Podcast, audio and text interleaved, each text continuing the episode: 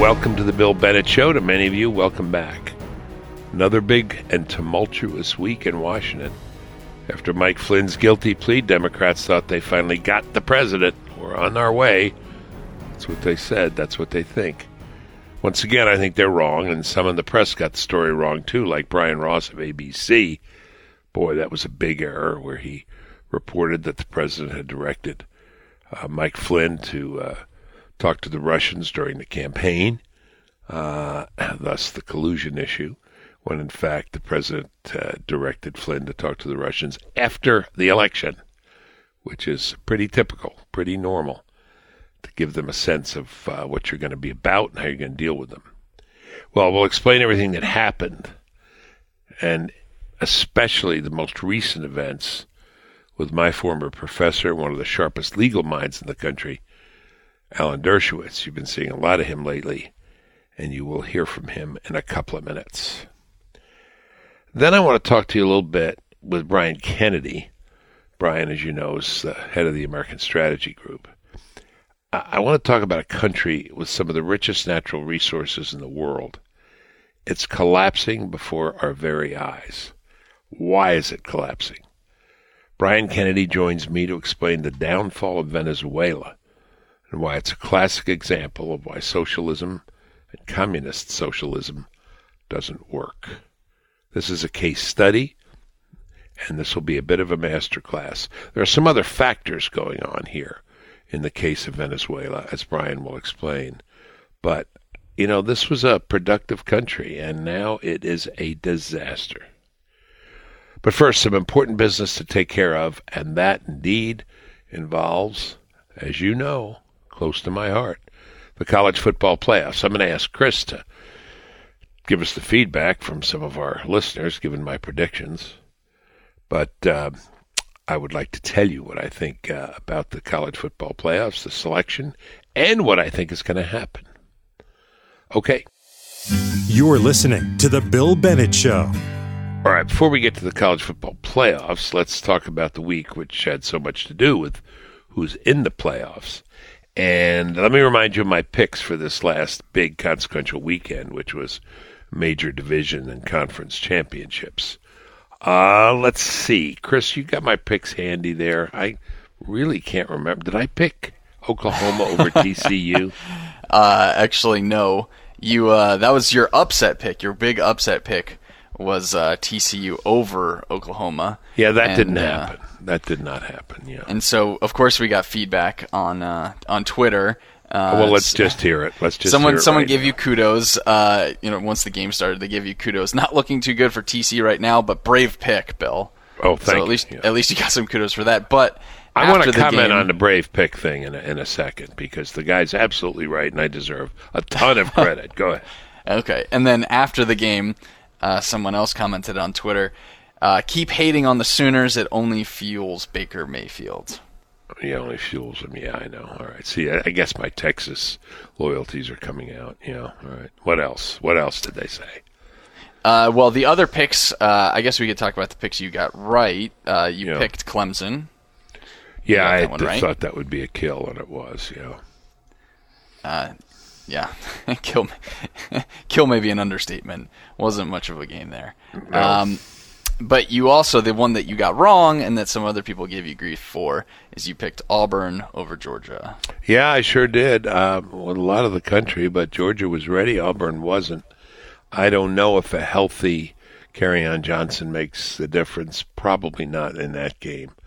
Uh, boy, it does raise the question: Can a strong Georgia defense, very strong Georgia defense, stop uh, the Oklahoma Sooners? I don't know. Okay, so that's uh, one, uh, one, one and two so far. Yeah, and then last but not least, and you got this one right. You picked Ohio State to win. Yeah, uh, and they just barely did. Uh, Wisconsin was just, yeah, they're just not good enough. They're just not good enough. They're just one or two players away. But uh, it was a great game to watch. A lot of fun, very exciting. Now, let's talk about selection. Uh, no, before we get to selection, let's say, let's pick up on that guy's comment who said, brave pick, Bill, TCU. I, I get irritated. I don't know if you guys do. Chris and Lou, um, with these experts who get on there and they're paid seven million dollars a year and all they do is pick the favorite every time. You know, Packers, Steelers, uh, Steelers, Steelers, Yeah. Steelers, Yeah. Steelers. Well, the Packers almost beat Steelers, and then this last uh, Monday night game, uh, Steelers, uh, Bengals. Oh, Steelers, Steelers, Steelers. Now somebody did pick the Bengals before that game. Can't remember who it was, but you know, let's do a little homework. Let's be a little, take a few chances. Let's be a little brave, and not just pick. I, I don't need seven million dollar a year former football player experts just to pick the favorite all the time. I can figure that out from their record. You know what I'm saying? Yeah, which is why I think it was brave of you to go out on the limb and pick TCU. Okay, now let me tell you what's going to happen in the finals, all right? Okay, yeah. What's your pick upset pick for the finals first week? Alabama will beat Clemson. I don't know if you guys noticed this, but when it opened on Monday, uh, when some of the betting started, Oklahoma was mi- I mean Alabama was minus one. They were favored. Now it's Huh. dropped. I think uh, now I think it's Clemson minus two, but it's very close. But I uh, uh, the other game is uh, I don't think Georgia can sustain it. I think Oklahoma wins. Mayfield will have the Heisman by then, and I think he'll he'll roll. But let me tell you about selection process, because Sunday I watched that selection show, which was four hours. I'm sorry to tell you, if you think I lead an interesting intellectual life, I watched it for about two and a half hours, where these guys went over it and over and over it. But when they announced Alabama was selected rather than Ohio State, I thought I felt jubilant because I said, boy, they did the right thing, not the politically politically correct thing. And God bless Kirk Herbstreit, whom I don't always agree with, but I do think he's a conscientious and fair-minded guy. He said the committee did the politically incorrect thing. The politically correct thing would have been to have Ohio State, so you have four conferences represented, uh, uh, different conferences in the in the four playoff teams. They neglected one conference, a big conference, a big spending conference, an influential conference, uh, and have have two now from the SEC, Georgia and Alabama. But I th- I think it was the right thing. I, Chris, I should ask you: Do you think it was the right thing? Uh, you know, You I'm don't know. You I, I'm, know. I'm not a, All as you know is the Minnesota or, Vikings. Yeah, I'm not as you know. expert or brave as you when it comes to college football picks. Um, but you know, it does make me wonder because Alabama didn't play in the conference championship. You know, had that big loss to Auburn. Uh, Yeah. I could see it going both ways. Well, uh, it was one loss. It was to Auburn away. It was late in the season, but Auburn was great, and a lot of people thought number one team in the country at that time before they collapsed against uh, Georgia. But I remember two things. One, Alabama for most of the season was regarded as you know just invulnerable, just unbeatable, and they were in the number one slot for a very long time and then they got a lot of injuries, and they had a couple, couple, couple close, close, close games. People started to question. Um, Ohio State, you know, it's now conventional wisdom, but I think the huge loss to your wife's team, Iowa.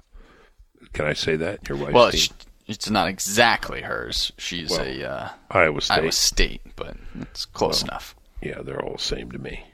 From my from where I sit, they're all the same. I know that's a very big difference. Yeah, very Anyway. big difference in the state. I know that. I know. I know that.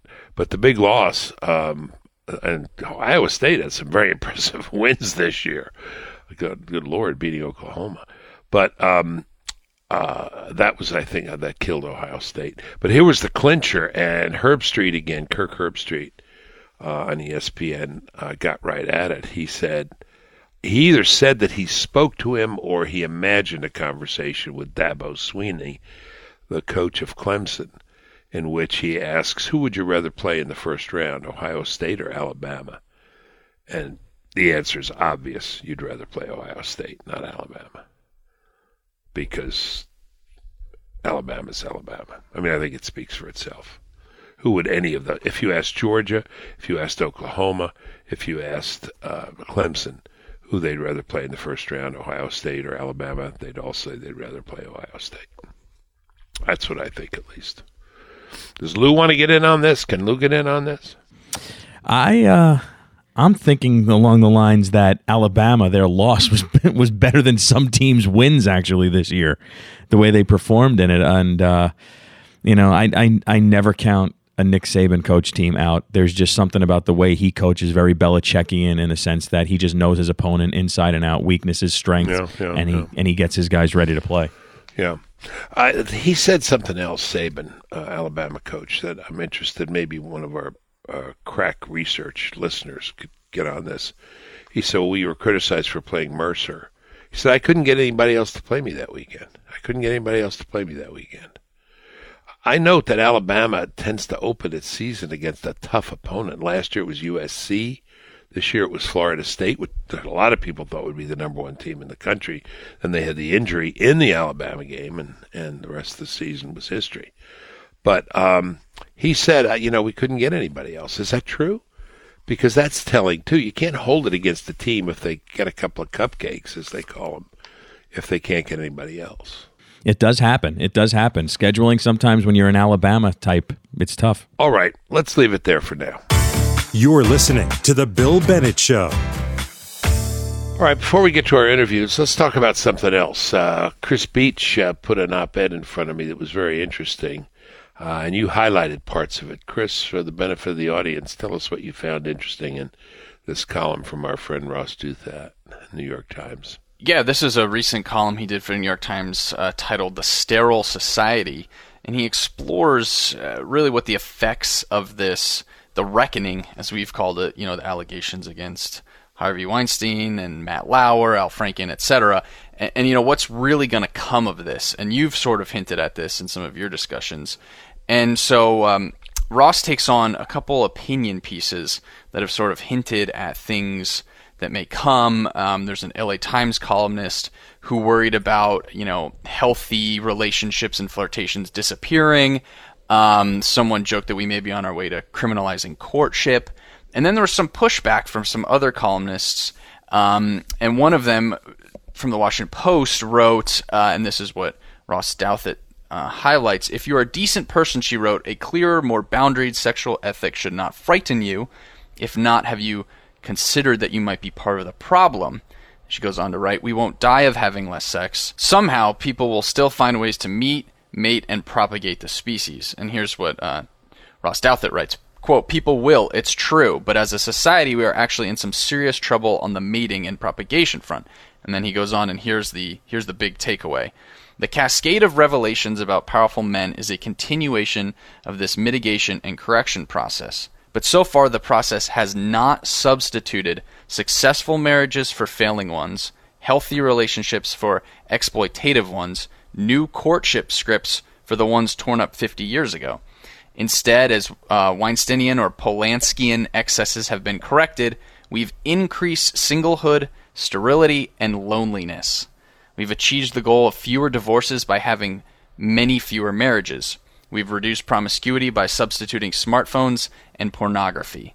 We've leveled off out of wedlock births by entering into a major baby bust. End quote. Yeah. Um, you know, if we've had an excess of uh, of uh, passion, of juice, of uh, flirtation, uh, yeah, I think the reaction among some in some quarters will be turn it off, just turn off the spigot, just turn off the whole enterprise, and that would be disaster. I agree with what Ross is saying there, and worry about it. Let's let's put a few things out there. First of all, this is this is obligatory. This is part of what has happened. One must begin by saying, "Yeah, I in no way endorse this kind of piggish, boorish behavior by men."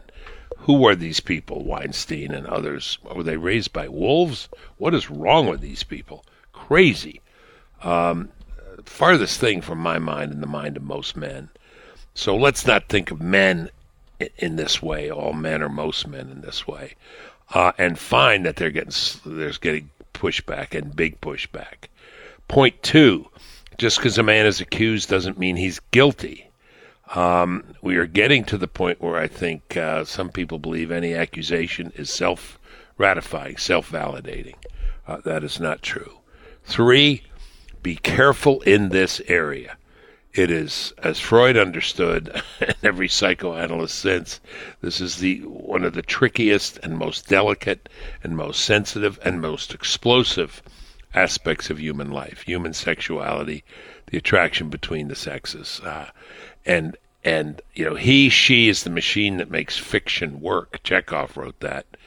It also makes the world work. Love makes the world go round, and I think that's right. Um, and we don't want to end up with a kind of dried up, desiccated sexuality that finds no fulfillment, that finds no realization. Um, right, if you had this properly bounded or boundaried uh, relationships that uh, someone called for there in that in that that essay, and uh, people were putting their sexuality, if you will, to the best and largest of purposes in marriage, in, in, in procreation, children, uh, in fulfilling a family life, where, where of course, um, the, the the greatest happiness is to be found, the greatest sexual satisfaction is also to be found. That needs to be noted. Fine, but it's not happening, uh, as Douthat points out.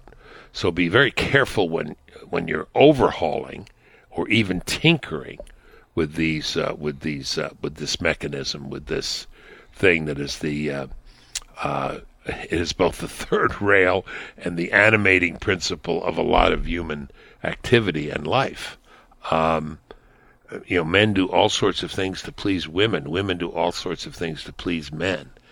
Um, there's some trivialization going on here too, Chris.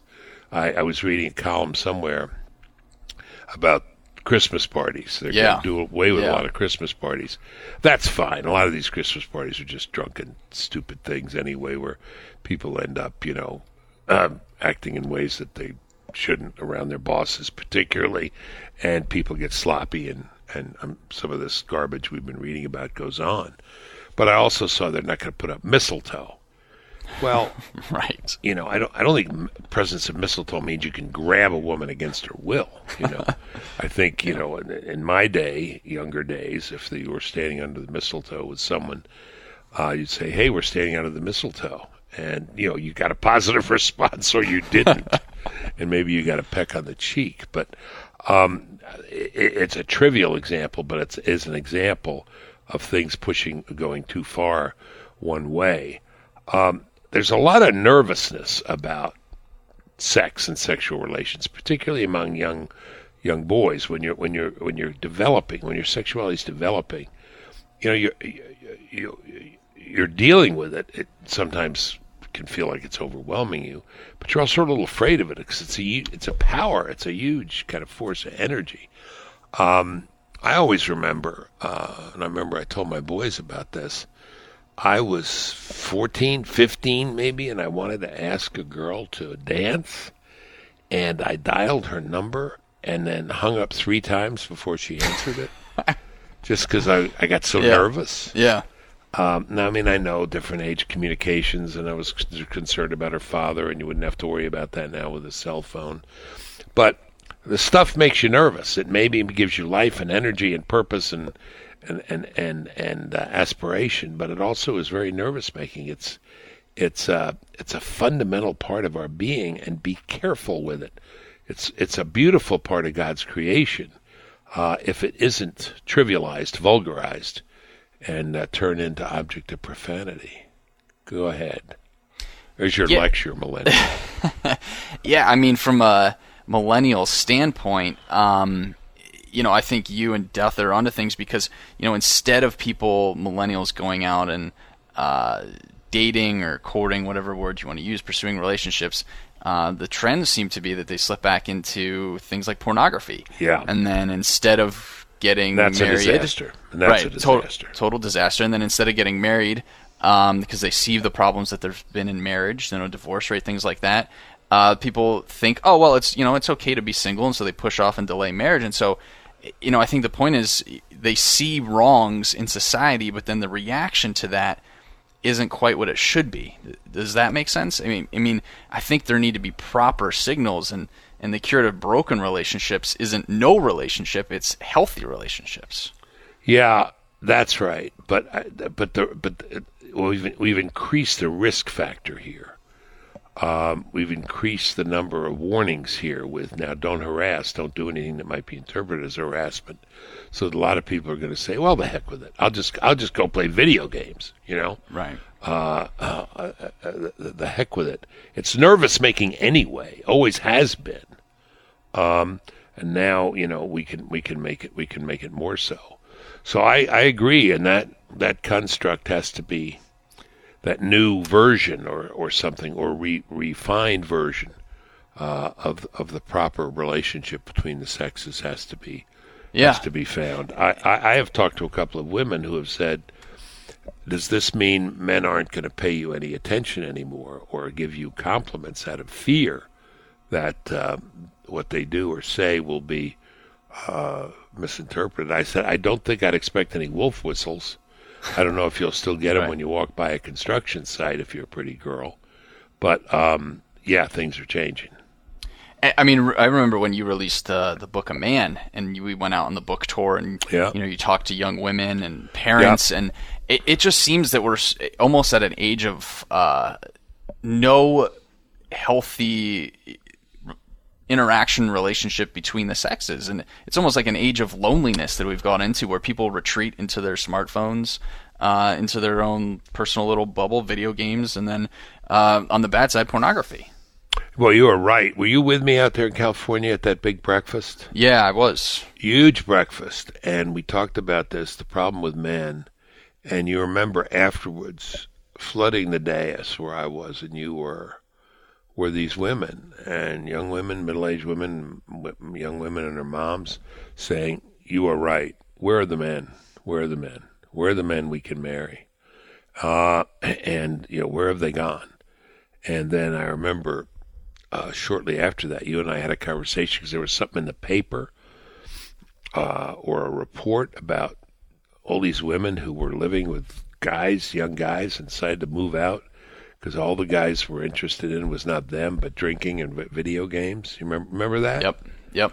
Um, so you know, there's something awry here. I mean, I count on you to tell me what millennials are doing. I, I have a couple of millennials. I, you know, I, I, I sired, I fathered, uh, and I talked to them. But you know, your kids don't tell you much.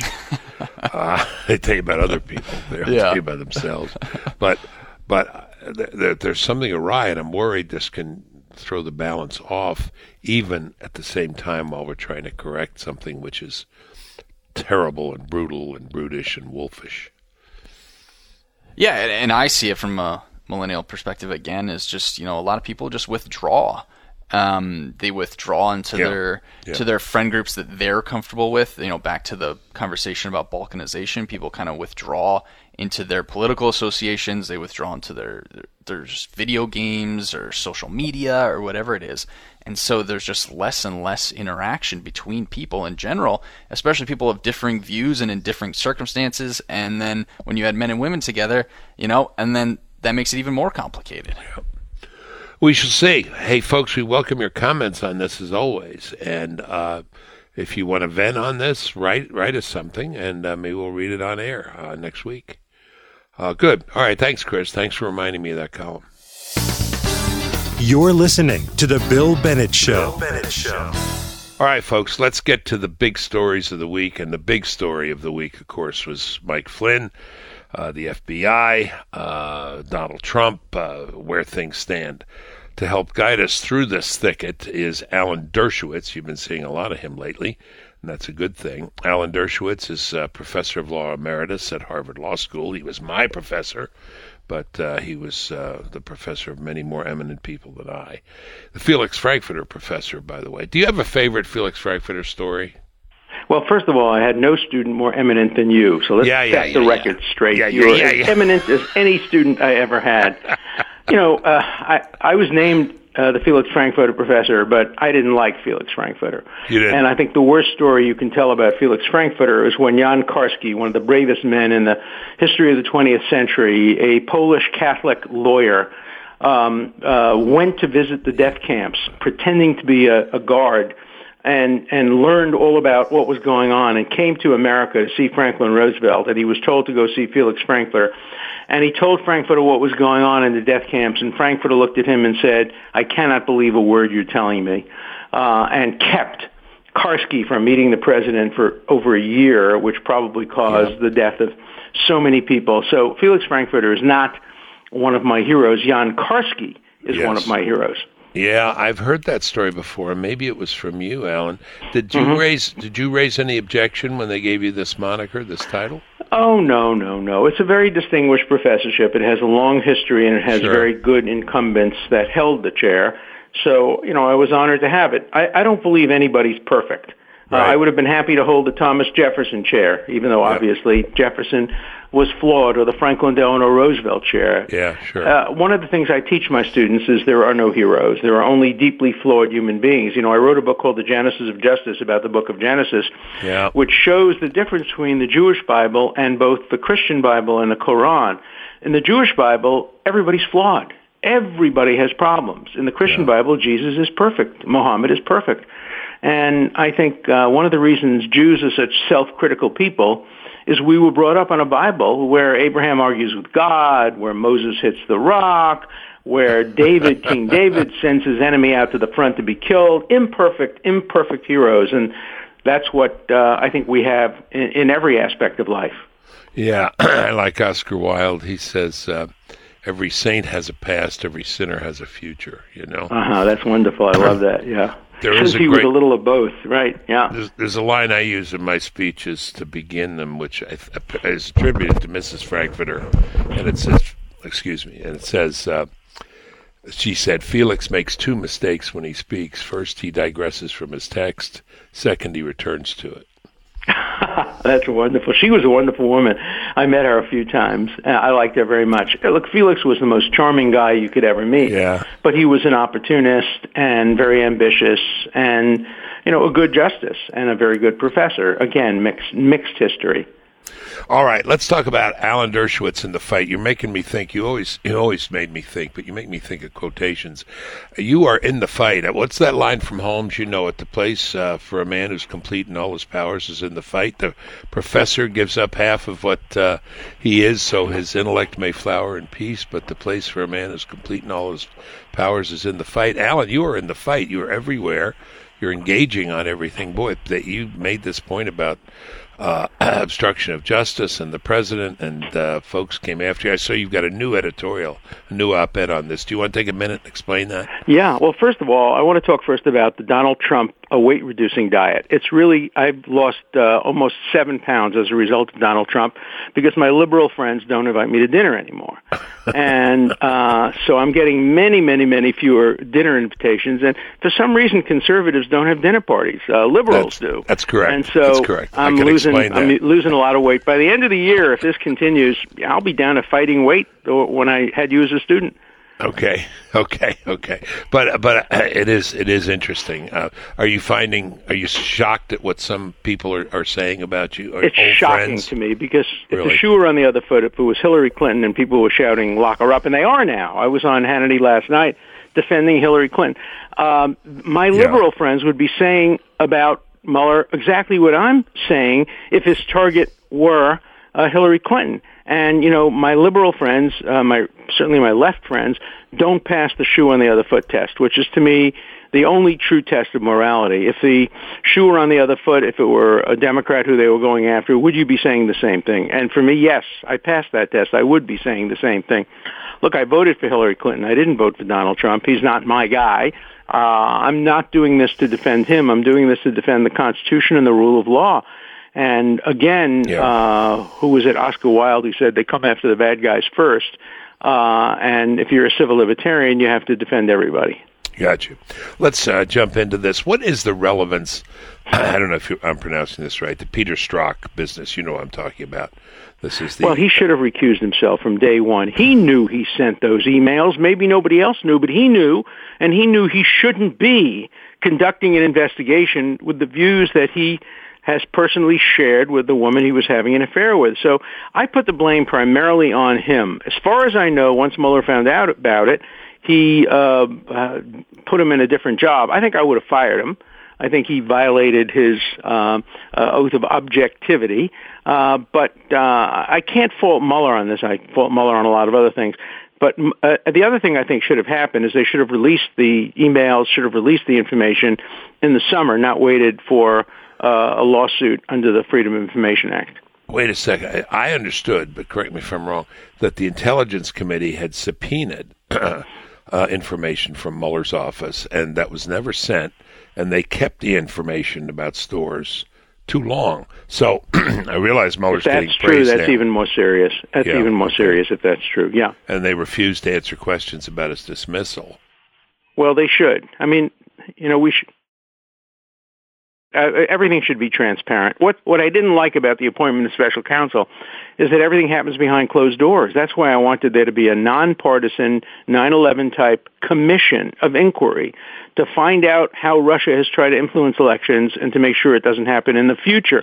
That would be transparent and open. Whereas an, a, a grand jury investigation is behind closed doors, and uh, they decide what to leak and what not to leak. Uh, Can this blow up the Mueller investigation?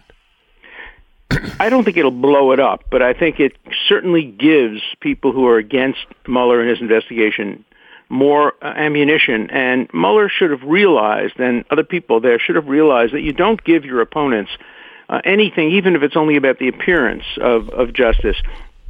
If you're yourself a target of a lot of media inquiry, you have to be Caesar's wife. Uh, look, look what what Bill Clinton did. Uh, he's in the middle of an investigation about Whitewater, and he does what he does in the Oval Office. I mean, people do the most foolish things, even when they know they're subject to an investigation. And I would have thought Mueller, who's very smart um, and a generally quite decent guy, he's an overzealous prosecutor in my view, but he's a decent guy, should have conducted his investigation with an eye toward the appearance of objectivity, even if he strongly believes that he is objective. Th- it- it- Did it is it is it odd that it strike you as odd that uh, you know Peter Strzok is the or yeah that Strzok is the uh, is is the is the Waldo here? He seems to be in everything. Um, Yeah, he's no, the I guy who interviews. Kelly. Yeah, He's the yeah. guy who interviews Hillary. How come? Yeah, you know, he's he's Zelig. He he appears in every frame in the Zelig, motion right, picture. right, right, okay, okay. And I, I- it's hard to understand why how, how how his role has been so pervasive, and it does you know create uh, at least an appearance of bias and illegitimacy. Um, you know, he should have been more careful about who he put on the investigation, who he hired. There should have been a conscious effort to hire people that are nonpartisan, that weren't active in campaigns. For example, uh, Weissmann writing Yeah. a, a tweet to uh, uh, Sally Yates congratulating her. Nobody should have congratulated her. What Yates did was dead wrong. Yates was the acting attorney general of the United States. She had an obligation to defend the travel ban, whether she agreed with it or not. The only time an attorney general doesn't defend something is if it's so obviously unconstitutional that no reasonable person could find it to be constitutional. And yet the Supreme Court yesterday, you know, seven to two, said essentially that at least on its face, the travel ban appears to be constitutional. So Sally Yates deserves no praise. I was the first one to condemn her when it first came out, and every liberal Okay. was applauding her. I called her a holdover hero. It's so easy to be a hero when you're a holdover from the opposite administration. Then you easily can stand up to the person you voted against. All right. So, I, I, but what about Comey? I mean, you said it, you, you know Mueller made a made a mistake in hiring him or not looking carefully enough. But what about Comey giving him all these assignments? Yeah, yeah. I mean, I don't know how much Comey knew. That's the question. Uh, if if uh, you have to ask the old question, what did he know? When did he know it?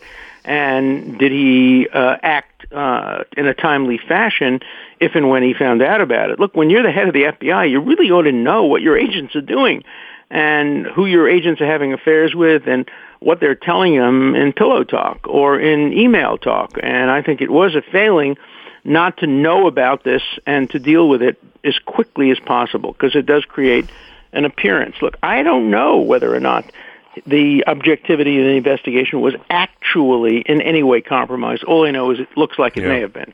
Yeah, yeah, it's certainly a terrible appearance issue. All right, let's a question you don't often get on on TV in the interviews I've seen. Uh, you're an Old Testament scholar, so you have some prophet in you. Uh, Where's this going? What's going to happen? What's your best guess? I think it's going to end not with a bang but a whimper. I think we're going to see a half a dozen indictments for jaywalking, the political equivalent of jaywalking. Failure to fill out your form properly, Yeah, Uh, not being completely uh, accurate with what you say to the UN. I don't think it's going beyond that unless unless Mueller makes the very very bad decision to go after the president for obstruction of justice for engaging in acts that are constitutionally authorized under Article 2. And that's the point I've been making over and over again.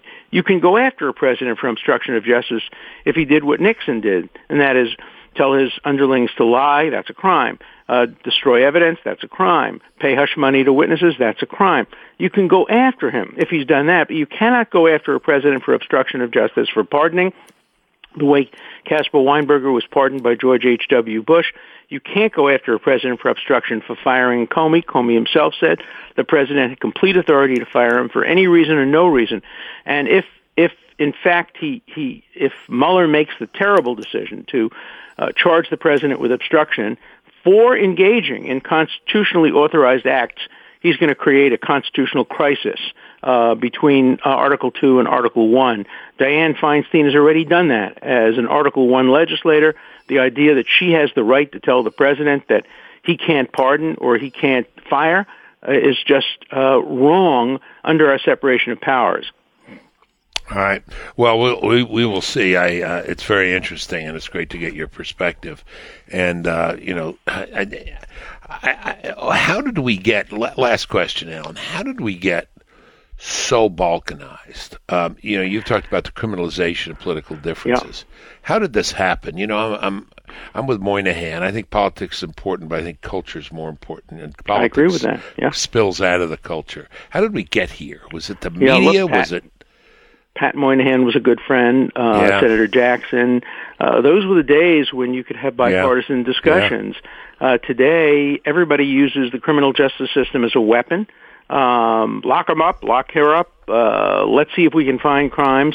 It's a terrible thing. Let me make one more point if we have a minute. Yep, one of the it. things that they say Flynn lied about was efforts to try to get the Russians to either postpone the vote at the Security Council or vote against the uh, Obama plan, which he engineered to get the United Nations to change a 40-year status quo by not saying Jerusalem is up for negotiation, but by declaring Jerusalem basically to be illegally occupied territory, the Western Wall, uh, the Jewish Quarter, the Hebrew University, and Hadassah access roads. That would be like saying the Vatican is occupied territory or Salt Lake City is occupied territory.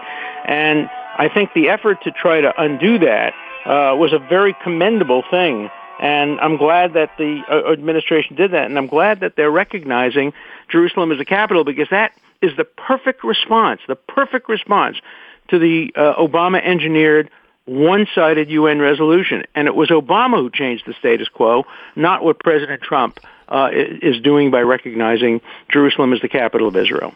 The critics are saying, and the critics are kind of the usual suspects, except the Pope is in there too. I'm sorry to say, as a Catholic, but uh, you know it's going to cause turmoil. It's going to cause more conflict, more trouble. Your comment on that? Well, well, the United States should never engage in any policy decision, yes or no, at a fear of violence. Otherwise, you give the terrorists a veto over everything we do. Yeah. Palestinian terrorists threaten violence on anything we do. They would threaten it if, if it were a peace process. So you can't make decisions based on uh, the threat of violence. Uh, you have to make decisions based on what's right and what's wrong. Okay, uh, Alan Dershowitz, my professor. Thanks very much. Thank we you. look forward to seeing you. When, when, what are you on TV next? Uh, you never know. Okay. Probably about All right. Jerusalem, but you never know. We'll tune in. Take care. Be well. You're listening to The Bill Bennett Show. Before we go further in the show, I need to tell you about Casper. Now, Casper is a sleep brand that continues to revolutionize its line of products to create an exceptionally comfortable sleep experience one night at a time. Casper mattresses provide all the support the human body needs in all the right places. After all, you spend one third of your life sleeping, so you should be comfortable. Casper brand mattresses combine multiple supportive memory foams for a quality sleep surface with the right amounts of both sink and bounce. The breathable design helps you sleep cool and regulates your body temperature throughout the night. There are three mattress models available the original Casper, the Wave, and the Essential. And Casper is not just a mattress company. They offer a wide array of products to ensure an overall better sleep experience. Casper can offer such affordable prices because they cut out the middleman and they sell directly to you, the consumer. With over 20,000 reviews and an average of 4.8 stars across Casper, Amazon, and Google, Casper is becoming the Internet's favorite mattress. Casper is designed, developed, and assembled in the U.S. They offer no hassle returns if you're not completely satisfied. Your Casper will be delivered right to your door in a small, how do they do that sized box. They offer free shipping and returns in the U.S. and Canada. And you can be sure of your purchase with Casper's 100 night risk free sleep on it trial. Here's a special offer to listeners of The Bill Bennett Show. Start sleeping ahead of the curve with Casper. Get $50 toward any mattress purchase by visiting casper.com slash bill and using promo code BILL at checkout. That's casper.com slash bill and use promo code BILL for $50 off any mattress. Terms and conditions apply. You're listening to The Bill Bennett Show. For a couple of years now, I've been carrying around a poll, and it gets updated every six months. And every six months, the update of the poll brings me news which is not good. It's the same thing over and over again. Millennials aren't satisfied with capitalism and might prefer a socialist country, studies find. According to a new YouGov study commissioned by the Victims of Communism Memorial Foundation, which is an anti communist organization, yeah, they do have a point of view, uh, a point of view we should all have. It found that 44% of millennials would prefer to live in a socialist country, with another 7% saying the same about communism. Meanwhile, just 42% of millennials said they would choose to live in a capitalist country like the United States, according to the survey of 2,000 people. So, a preference for socialism over capitalism. Well, I was thinking if they really prefer a socialist country over a capitalist one, maybe on spring break we could gather up some funds and send some of these millennials to Venezuela and then report back. Venezuela was once the wealthiest country in Latin America. Not so long ago, I used to deal with the Venezuelan government when I was drug czar. It is now a disaster. This is a case study in the perils and problems of communism and socialism. Other factors as well, uh, as you shall hear. I, folks, as you know, am a fellow of the American Strategy Group and here to discuss the downfall of Venezuela, the collapse of Venezuela. With me is Brian Kennedy, president of the American Strategy Group, and we welcome him back. Welcome back, Brian. Thank you, Bill. It's uh, it's always great to be with you. Tell tell me what you think. You heard the, what I just said well, about the millennials. You know, you know I, yeah, no, I think I think that's uh, that's quite right. And of course, it's very easy to think that uh, uh, socialism is a viable alternative when you're living in the luxury of a capitalist country like the United States. All these millennials live very charmed lives, or many of them do anyway, and they don't have to suffer the way people do in Venezuela. You probably saw the same article I did on Bloomberg recently, where they were talking about these uh, these you know fields, you know the agricultural fields in Venezuela uh, either going empty or the uh, poor farmers who were trying to to raise crops having such a hard time of it. So Venezuelan socialism was making it difficult to import grain, you know, seed, uh, fertilizer, all the rec- you know prerequisites of trying to have some kind of economy and the people in Venezuela were suffering because of it. Well, the millennials in the United States never have to suffer that. The Starbucks always has coffee and, you know, go down to the Whole Foods and there's everything you could want. Not so in Venezuela.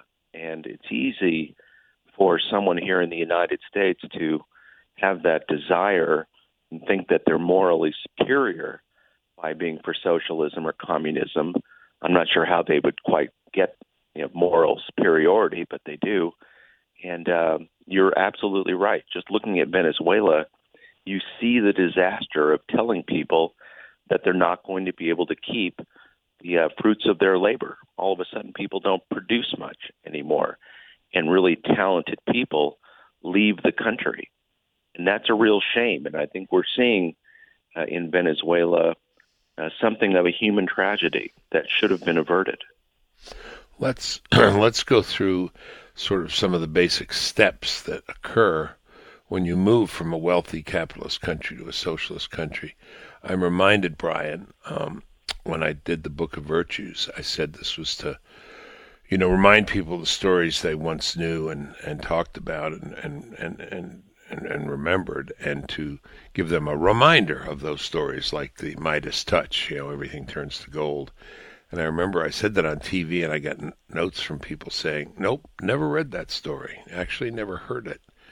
Uh, for a lot of these millennials, I don't think they've ever heard the argument against socialism. What is it that socialism does? What happened in Venezuela, similar to other countries? Uh, nationalization of industries, seizure of the of the of the private sector by the by the government. What is it that begins the downward spiral? What are the main elements here that uh, cause a country, a once proud and wealthy country, to fall into such uh, ruin? Well, you, you know, under the presidency of well, remember, of course, that Venezuela, as wealthy as it was, most of their wealth came from oil. And, and that has a way, I think, of subsidizing a lot of inefficiency. Mm-hmm. If forgive me, they were almost as because of the oil, they became wealthy, and that has a certain corruption to it because they were giving away the money or giving away the wealth or spreading the wealth in such a way that people just thought the money should flow. Now, the creativity of the Venezuelan middle class was always there, and there were educated, um, accomplished people in Venezuela. But at the point where it looked like, you know, whether it was a a moderately socialist government to a more radical socialist government like that of Hugo Chavez, who preceded you know, Nicolas Maduro today, you know, once Hugo Chavez really did signal that that was the turn socialism, those middle class, educated, you know, people who drive an economy forward, during those Chavez years, hundreds of thousands of those people, the most talented people, left the country, just took their wealth and expertise and left and moved somewhere else because they could afford to move somewhere else. Now, this is a country of 31 million people. When you have a lot of really talented people leave, that's a problem. Imagine, you know, that's a, that's a similar size to California. Imagine the best minds of Silicon Valley, you know, in San Francisco and Los Angeles leaving the country. Then the only thing you have left, because all the talent leaves, the only thing you have left is your oil wealth, and you can only exploit that for so long. And the signal is sent that we're turning to socialism so that if you have money, we may take it from you. You have land, we may take that from you. When you produce something, whether it's whatever it may be, whether it's wheat, beef, you know, uh, anything that might be consumed by people, when we can control the price, and you're not going to make money, you know, that sends a signal. If you tell, let me just back to your point about the millennials. If you tell the millennials or tell Starbucks that you can't charge more than, you know, a dollar for a cup of coffee that people pay four dollars for, I'm not sure. I'm not sure you're going to see many Starbucks open up in neighborhoods. Well, the same thing is true in Venezuela. All of a sudden, you told those similar kinds of people you're not going to make money. Well, guess what they did? Then they weren't going to risk their money and they'll do something else. That really, I think, was the, the profound signal that, that Chavez sent, that I think Nicolas Maduro um, has also sent. And that's really the that's really the unfortunate thing. Tell me two things. First of all, on the side, I'd prefer if you use Dunkin' Donuts as opposed to Starbucks. I, I, have a creepy feeling about Starbucks being somewhat more sympathetic to socialism and communism than Dunkin' Donuts. But that's just that's just my personal. Well, oh, you're totally. Yes, totally, absolutely. but but but let's go back a step. Why why the, why do people flee? What, what is behind the notion that the government should start setting the prices and controlling the industries? Is it not the belief or assumption that the government will be more fair? It will distribute the wealth more equitably. That's the promise, isn't it?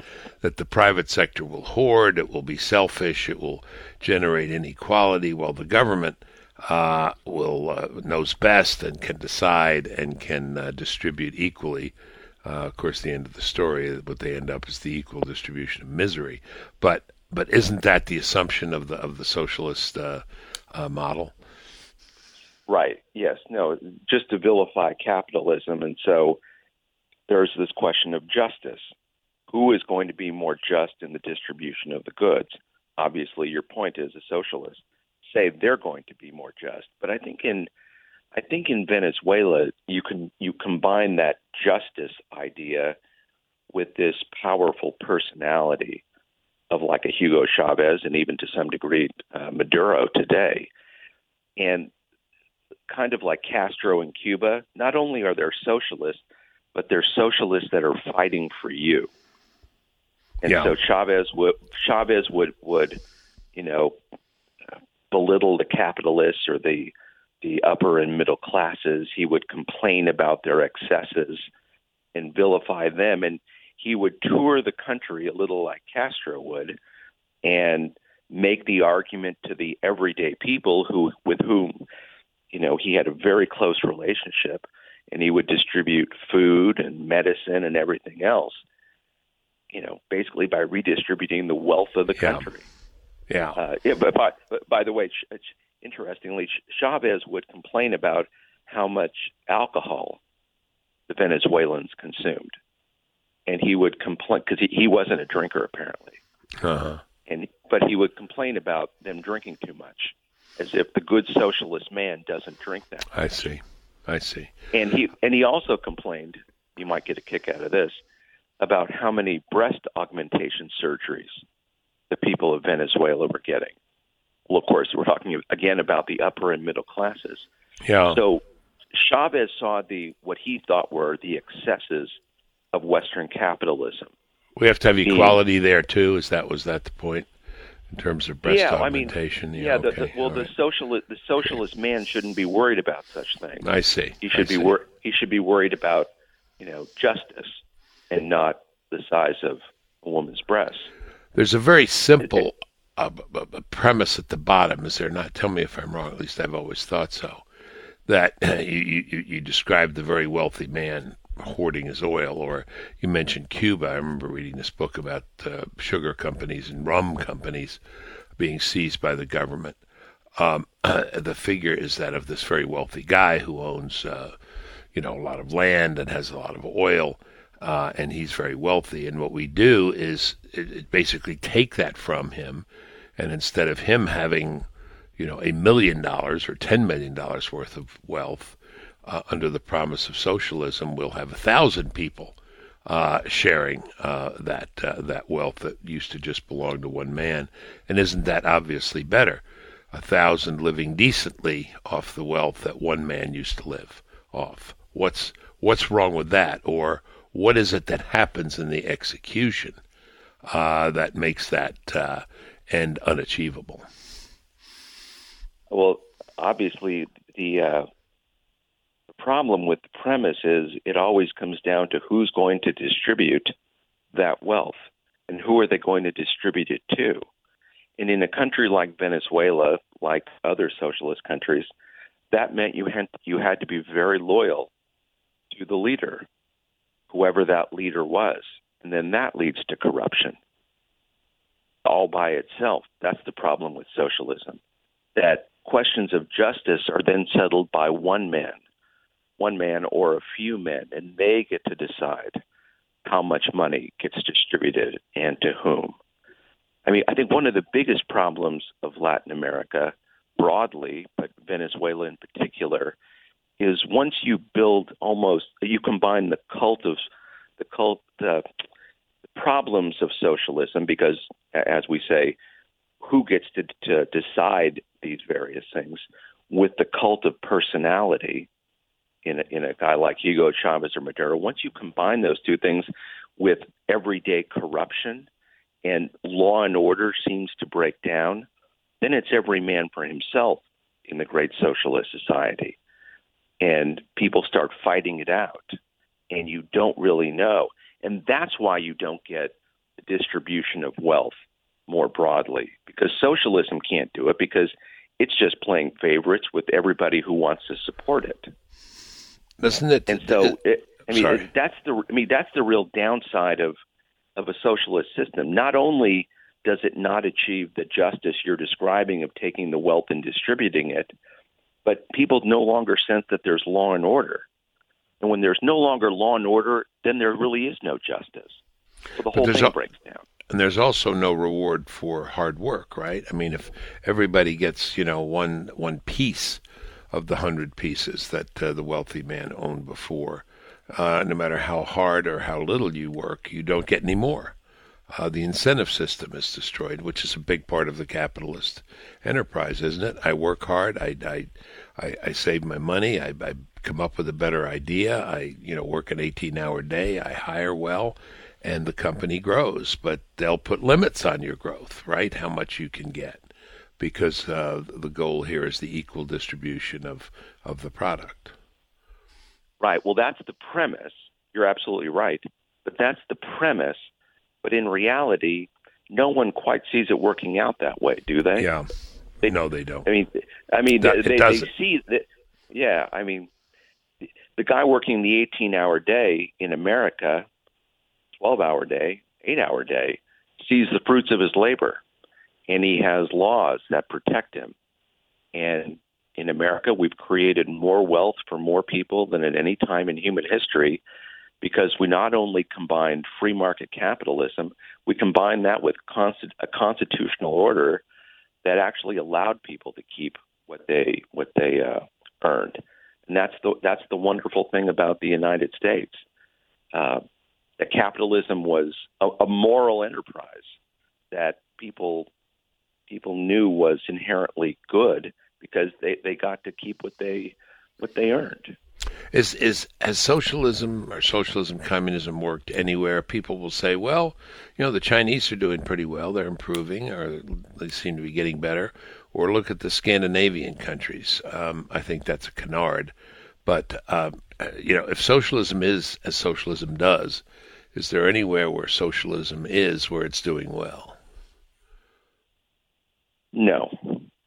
Uh, I mean, you you if, if someone wants to look at China, that's a combination of of capitalism, mercantilism, uh, with a heavy communist overlay when it comes to people's political desires. And so economically, they're they're having all sorts of competition in the in uh, China with one another and with the rest of the world, and they're making money from all that. And people, you know, the people at the very top of the Chinese superstructure, the let's say top 300 million people, they're doing pretty well, and they're making money. Now they don't have free the, the kind of freedom of speech we do, but but you know they're going great guns, and they've adapted to that that uh, communist overlay of not having all the freedoms that we do here. But who would want to live in that kind of a country where you didn't have the freedom of speech that we enjoy here today and the government was monitoring you? If you want to call that success, sure, they're they're creating a huge economy, but that can't be that can't be everything people want. People want freedom at the end of the day. And that freedom is a very precious thing that we in the West have managed to achieve. Uh, and that and that's a that's a marvelous thing. What about you, know, the- you look at what about Oh, go What about Scandinavian countries? People often point to them. well, it's awful cold up there, isn't it? Yeah, And uh, you know, in in the cold, they uh, they spend an awful lot of money. They have an awful lot of wealth as well. I mean, they have a lot of energy resources, most of the Scandinavian countries, and they're pretty good at at distributing that. It, it's a much diff- it's a much more um, they're not very diverse economies, I, I would say, and they're not quite as socialist as people describe. They Right. pay very high taxes. They're very high. They pay very high taxes, and they do have a lot of social services, but they also have a lot of productive capacity that they're able to extract a lot of wealth from. So, I, mean, I think you're right. It is a bit of a canard. You, you can't you can't build a modern economy uh, on that kind of a model. And you look at you look at I mean, forget Scandinavia. Let's look at the the EU. Com- the countries in the EU that have the greatest productivity and the greatest capitalist tendencies, even if they do have very large social welfare programs, but the ones with the greatest productive capacity and the greatest commitment to you know, law and order and making sure that people can can keep what they earn. Those are the wealthiest countries in Europe. Look at Germany. Yeah. So uh, there's just no sense in which I mean people work for a reward, and that and that that can't be overlooked. And uh, I think what we're seeing in Venezuela, just looking back at that, is not only people not being able to to keep what they earn, but the Venezuelan people looking out and wondering what their future is going to be, because not only do you have improper uh, governance in that country. But you know, you and I were talking the other day. Russia and China are making uh, have made huge investments in Venezuela. Ros- the, the the the Russian oil company Rosneft is going to own a large part of the Venezuelan oil industry because the Venezuelans defaulted on a whole- bunch of contracts. And so even the oil wealth of Venezuela is going to be owned by someone else. Uh, the Chinese, Sinopec, is making huge investments, had made huge investments, and continues to in Venezuela. And a lot of the construction was being done by Chinese companies, not Venezuelans. So the Venezuelan people see someone else coming into their country, whether it's Russians or Chinese, and extracting the wealth. And then they think not only do we not have law and order here and justice here, but our wealth now is being taken by foreigners. Well, that that's the recipe for disaster we're seeing played out in Venezuela. There, there's a cer- there, there, there's a certain hopelessness in all that, which, which you know we we in the United States, by the way, ought to ought to have uh, some concern because it's it's a, it's a very unusual it's a, it's a very unfortunate thing to have a European power like Russia, European and Asian, and also China come and take a oil-rich country like Venezuela in a very strategic spot and uh, extract its wealth that way. And we let it happen over years and years of bad foreign policy, uh, and we shouldn't have. And so now Venezuela is a basket case and they're going to turn to the United States and ask us to fix it, quite possibly. And that won't be right either. All right, you are. Let's go back where we started. Um, the millennials and what they think. Why do they think this? And if you were standing there in front of them, all the millennials in the U.S., give us two minutes on what you'd say to them, what they need to do, what they need to visit. Um, uh, where they need to visit, what they need to read, what they need to find out. I was thinking of a very interesting book called Hitch 22. Uh, I don't know if you've read it or heard of it. It's Christopher Hitchens' uh, sort of intellectual biography, autobiography. Uh, he was a well-known man of the left uh, who switched in many ways. He became an American citizen, was a defender of, of a lot of uh, American policy against a lot of his leftist colleagues. But the, but the interesting part of the book is he visits his heroes, uh, Ho Chi Minh and Castro and uh, many others. And as he visits them, he becomes more and more uh, disillusioned with his socialist ideals. When he sees the reality on the ground, um, he becomes more disillusioned. If I were talking to millennials, I'd say pick up this book by a leftist or a former leftist and read it. What would you say to them in light of the conversation we're, we're having right now? Yeah, it's a great it's a great question. I mean, they, they go to the best schools in America and they don't get a very uh, clear understanding of what the the world really looks like. They don't. Get no, no one's told them this. No, no one's no told one, them I mean, this. Maybe they should be reading Christopher Hitchens' book, even though I don't agree with a, a whole lot of his other other writings. He did have a he, like many ex-communists or ex-socialists. He did have a very good expose on on what is wrong. Americans don't get to read that. I mean, you, I mean, you and I, eh, during our formative years, were reading books by ex-communists, witnessed by Whittaker Chambers. We we heard about the evils of communism. We read Alexander Solzhenitsyn, or you know, Western writers like Malcolm Muggeridge. We heard about what happened in the Soviet Union. We would hear about what would happen in communist China. We heard about the evils. You don't hear about the evils today right, right. of communism. Good, great point. socialism. Great point. No one hears about that, and in American popular culture, uh, on on a fictional television murder mystery, eight out of ten crimes, eight, eight out of ten murders on fictional TV shows are committed by businessmen. Yeah.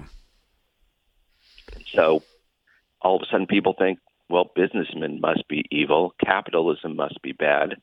Why did they raise the price at the gas station? Why are Yeah. things going up in price? And they, it, it's kind of infantile when people have this kind of reaction to things. But uh, shame on the United States, uh, or at least our educational system, for not explaining to our young people uh, just what communism and socialism is all about and why law and order and constitutional government and free market capitalism is so good. We dropped the ball. We the we, we the older generation of Americans. We didn't continue to provide the kind of education we should have. Uh, it's kind of common sense, though, too, right? That Sure it is. you work you, you work a you work a long time and you ought to you ought to be making money and enjoying what that is enjoying the fruits of your labor as we often say most people witness that in everyday life most of these millennials their parents were working hard to raise them. Where do they think the money comes from? Yeah. does it come from you know does, it doesn't come from the tooth fairy? So uh, in the, the two minute the two minute version i think would be very hard because there's so many things to undo in their education. They don't really learn economics. They don't really learn about the united states adequately. Uh, they hear about the evils of slavery as if that were merely about race rather than the gross injustice of taking another man's labor. Yes. I mean, sl- slavery is evil on a number of levels, but race is only one of them. It was, Yeah. it was it, I mean, the, the, the Southerners owned slaves because they wanted their labor, not because they were racist. They were, they may have been racist, they were racist, but they really wanted their labor. That that was the evil of the matter. They were human beings deserving of their equal rights as human beings. They deserved the fruits of their hard work. That wasn't to be taken by another human being. You would think that would have been a lesson for millennials about the world. But instead, the only lesson is the people in America and the West are racist. And that's, ne- that's, an unfor- that's an unfortunate byproduct of all this. A lot needs to be done. I am thinking of George Orwell. The first uh, obligation of uh, responsible men is a restatement of the obvious. It's those first lessons we need to learn again. Um, those things, as you said, in another generation we used to know to be true, are obscured from a lot of people. So, part of this answer is education, education broadly conceived. Quite agree. But, Um, yeah, but, but, but by the way, if, if they really wanted to read, if millennials really wanted to read something, uh, they might want to read uh, the Green Book by Muammar Gaddafi of Libya, the late Muammar Gaddafi. Uh, he wrote the Green Book in three volumes, and it was his philosophy about sort of third world radicalism, socialism, and justice. And it was the favorite book of Hugo Chavez and I believe Nicolas Maduro because it combined this crazy socialism with radical third world ideologies. And if one opens that and reads any page of it, you will see near complete madness and lack of coherence and just a mix of craziness that I, I think even most millennials in this country would look at and think, really, this is what these people believe? That can't You're be right. You're sure? I mean, uh, the, the, does one need a level of sophistication and understanding to approach these books without perhaps reading it and maybe agreeing with it? No. Okay. Look, All right. I mean, they're, they're American millennials. Let's just pray still have enough common sense to to read things and discern for themselves just what the world looks like. One hopes that, but you're right. There's a lot of work that needs to get done. A lot of work needs to get done to get our educational system right. Uh, I know you've devoted your life to that. You didn't do it for the heck of it. You did it because you thought it was important. Americans, by and large, think education's important. Can we hold it together if, if uh, in the long run, last question, if in the long run, if, if a majority of our upcoming generation believes socialism is preferable to capitalism, can we hold it together or will their beliefs change as they get into the workforce and they pay taxes and they raise families? Well, the short answer would be no, we're not going to hold it together. If the country no longer believes in kind of constitutional order we've had, and they really do believe in socialism, I think the American experiment in democracy will be over with.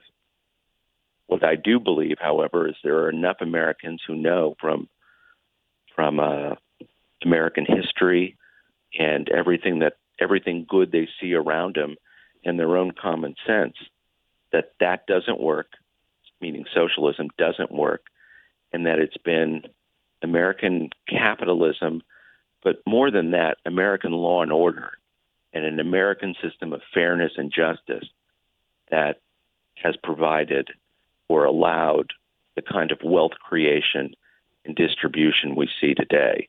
I think most Americans will get that, but if they if they reject that somehow, some way, then sure, there's no guarantee the country can last. Look, I think this last election was a a very close call. And Hillary Clinton and the way she looked at the world, that was that was in the exact wrong direction. And Americans knew that was the wrong direction. And thankfully you had Trump making arguments about making America great again, looking back to an older generation where people worked hard, made money, everybody had a job. Trump Trump was making arguments about jobs and making sure you had a job. Trump wasn't saying I want to give you give you money or give you stuff. He said I want to give you the opportunity to have a job. Well, what a wonderful thing that is. Americans working. We're the hardest working people in the whole world.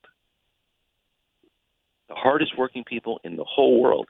And that uh as long as that's the case, I think all the uh, all the preconditions for greatness will remain. And so I'm I'm still I'm still an optimist at the end of the day.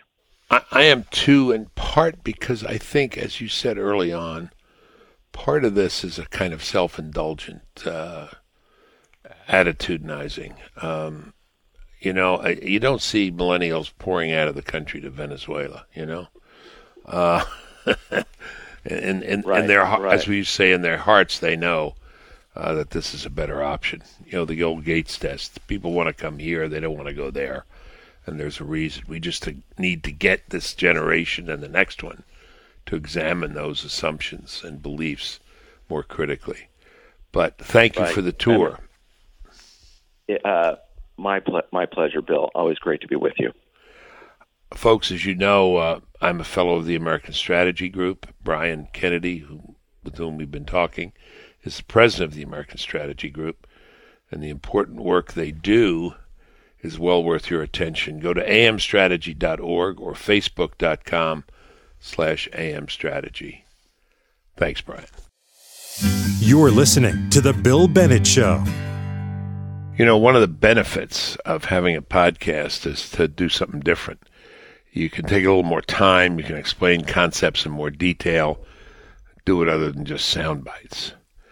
You uh, who've been listening have heard over the last year or two one of the best explainers of tough economic and political issues, and that's Steve Wynn. I've mentioned before that Steve is the chairman and CEO of Wynn Resorts and the finance chairman of the Republican National Committee. One of the most successful businessmen in the world, recognized by his peers as such, and he is a close friend and advisor to President Donald Trump. Republicans, as we speak, are on the cusp of monumental tax reform, and as you can expect, Democrats are ratcheting up their attacks. They continue to accuse Republicans of pushing tax cuts that will do nothing for working Americans and they'll just pour, put more money in the pockets of wealthy CEOs. Nancy Pelosi called it Armageddon the other day, this tax plan. In this segment, Steve takes apart that argument. He provides an intellectual defense of the Republican plan and why it will help hardworking Americans. But first, and listen to this, he reminds Republicans that they have to get the bill across the finish line. Yup, Republicans have to deliver on what they said they would deliver. Here's Steve Wynn. The politicians cued the public up. Yeah. Well, you cue the public up. They start paying real attention. Look out. Yeah, and they're full of passion. I mean, um, and and inflamed. And you said interest, very interesting earlier, Steve. You talked about the various various sources of information the public has, and this is a, this is a people that gets worked up, and particularly when they choose many of their own sources to get sure. to read, it works them up even more. For but sure. but let's talk objectively, talk facts. What about the tax reform package do you like?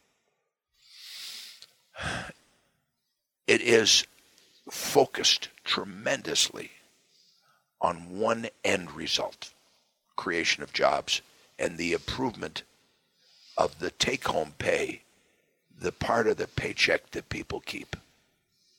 The entire theme of this is to ignore rich people completely.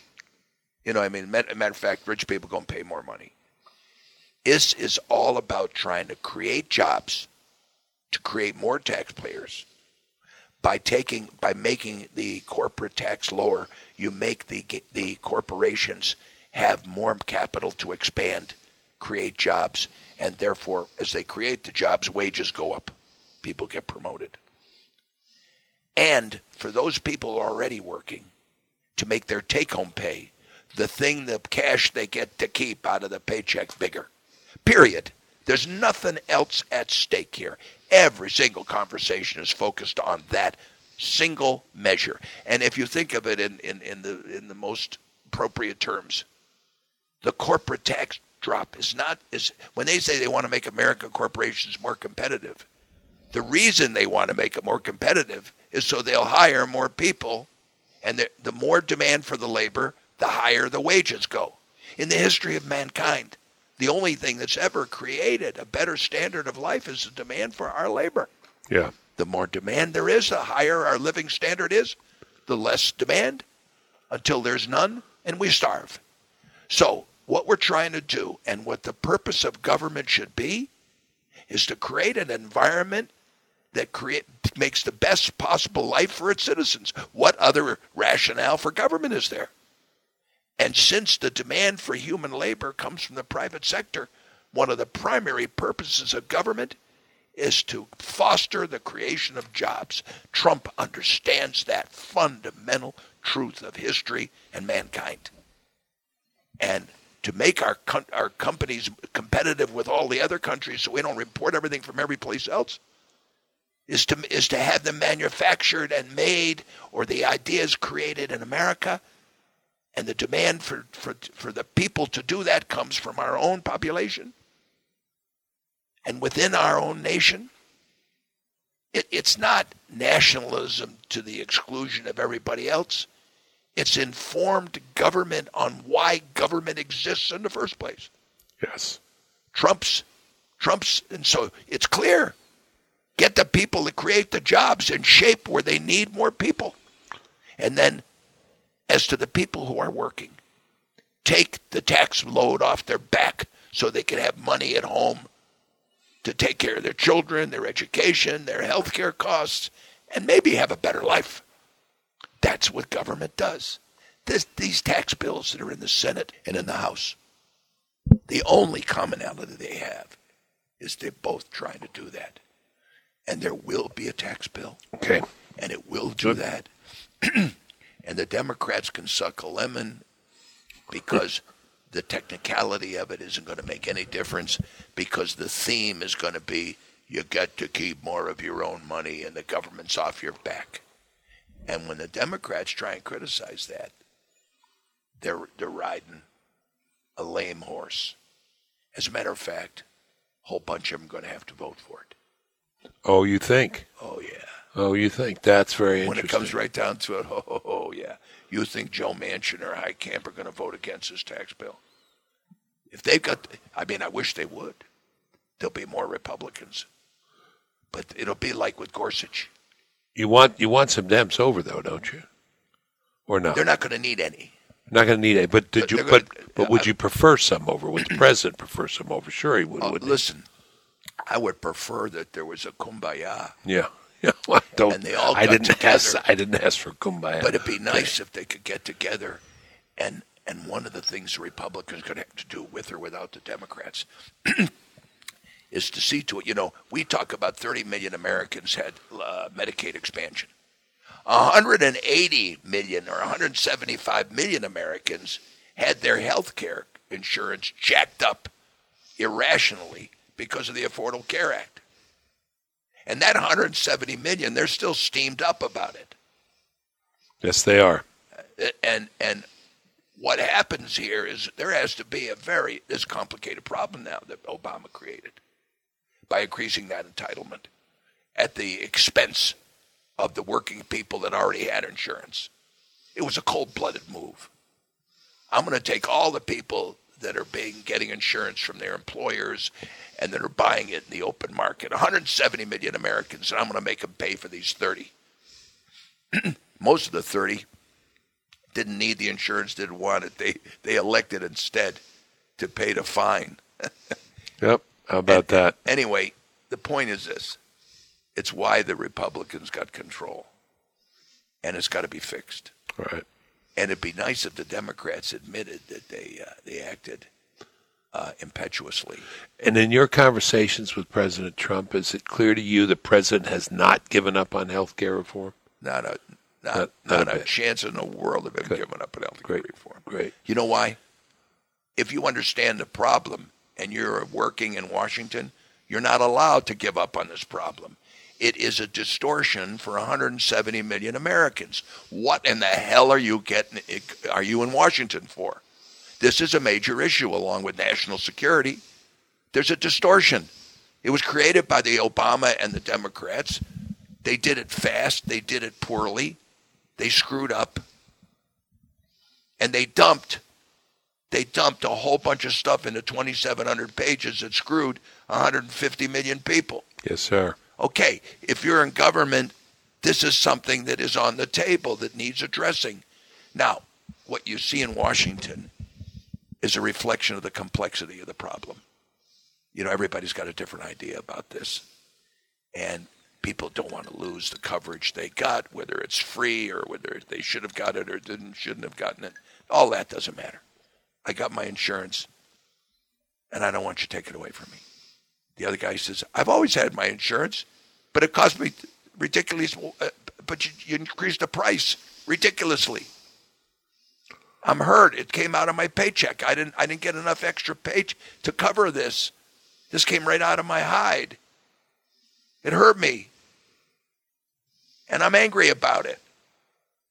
And you didn't ask me if I if I wanted to support the other guy's insurance. You know, there was an interesting you know, you heard Trump use the forgotten man term.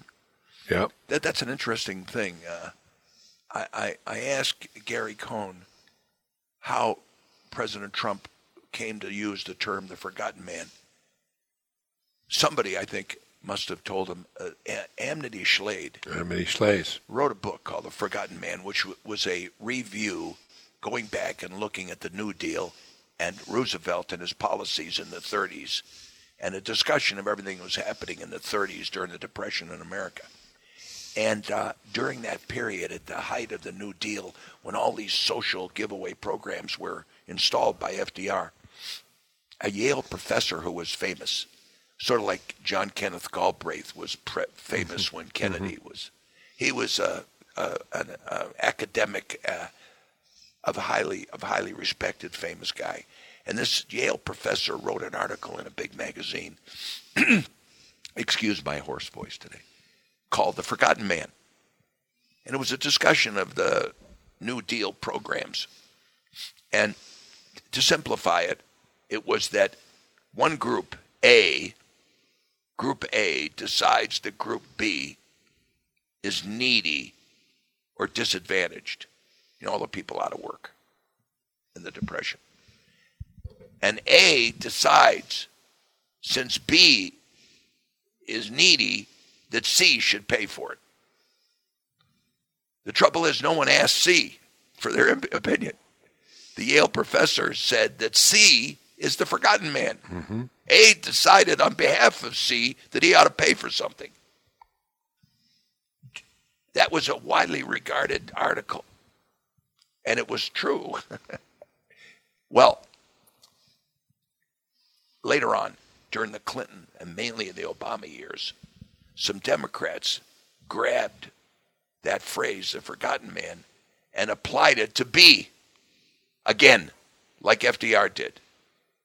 That, and it's the way Democrats have always tried to bribe the public with their own money. A needs help. C's got to pay for it. A says that C's got to help pay for B. Well, when they did that with the Affordable Care Act, and they told all those union workers and, and people working for wages in Pennsylvania, Wisconsin, and Michigan that you had, they had to pay for the health insurance for someone else without asking their permission. The Forgotten Man theme really resonated. And Trump picked up the original sense of the Forgotten Man that was in that Yale professor's article. Mm-hmm. Right. After the Democrats had hijacked it. Interesting uh, that that Donald said the forgotten man. The first time he mentioned in the speech, I meant to ask him about it, and I keep forgetting to do it. And you think this came up from a conversation with Gary Cohn? No, I asked Gary. Yesterday, oh, I see. Gary yesterday, and I asked Gary, does he know how Donald, how President Trump came up with uh, the forgotten man? And he didn't know. Yeah, we used to talk to Amity uh, about the, when her book came out. We interviewed her extensively, and it's a yeah, it's forget a fascinating idea, very interesting article. And you're Good right, book. Steve. Yes, forgotten by the Democrats in recent years as well as then. The Forgotten Good, Man. Good book. Yeah. Let do me you ask you. Do you know Amity Shlaes? Yes, sure. Wow, I'd like to meet her someday. Sure, well, we can do that. I was just thinking while you were talking, we're going to play all this and send it to her because she'll get a kick out of it. She'll get a huge kick out of it. It's very bright uh, and iconoclastic, obviously, in, in her views. Okay, we sent this segment to Amity right after the podcast aired, and we'll share her response in the next episode and perhaps get her back as a guest. We don't want her to be the forgotten woman. But Steve is right to remind us of the true meaning of the forgotten man and how it has been distorted over the years. You know, that's why we have these conversations, ladies and gentlemen. That's why we have them with Steve Wynn. I think there are few people who can explain these complex and tough issues in such clear and persuasive terms. All right, another show's in the books. Thank you for sending me your thoughts and comments. Please continue to do so. We love your feedback. We do read your comments, as you can tell, and we enjoy them even when you're beating up on me. It's fine. Tune in next week for another episode of The Bill Bennett Show.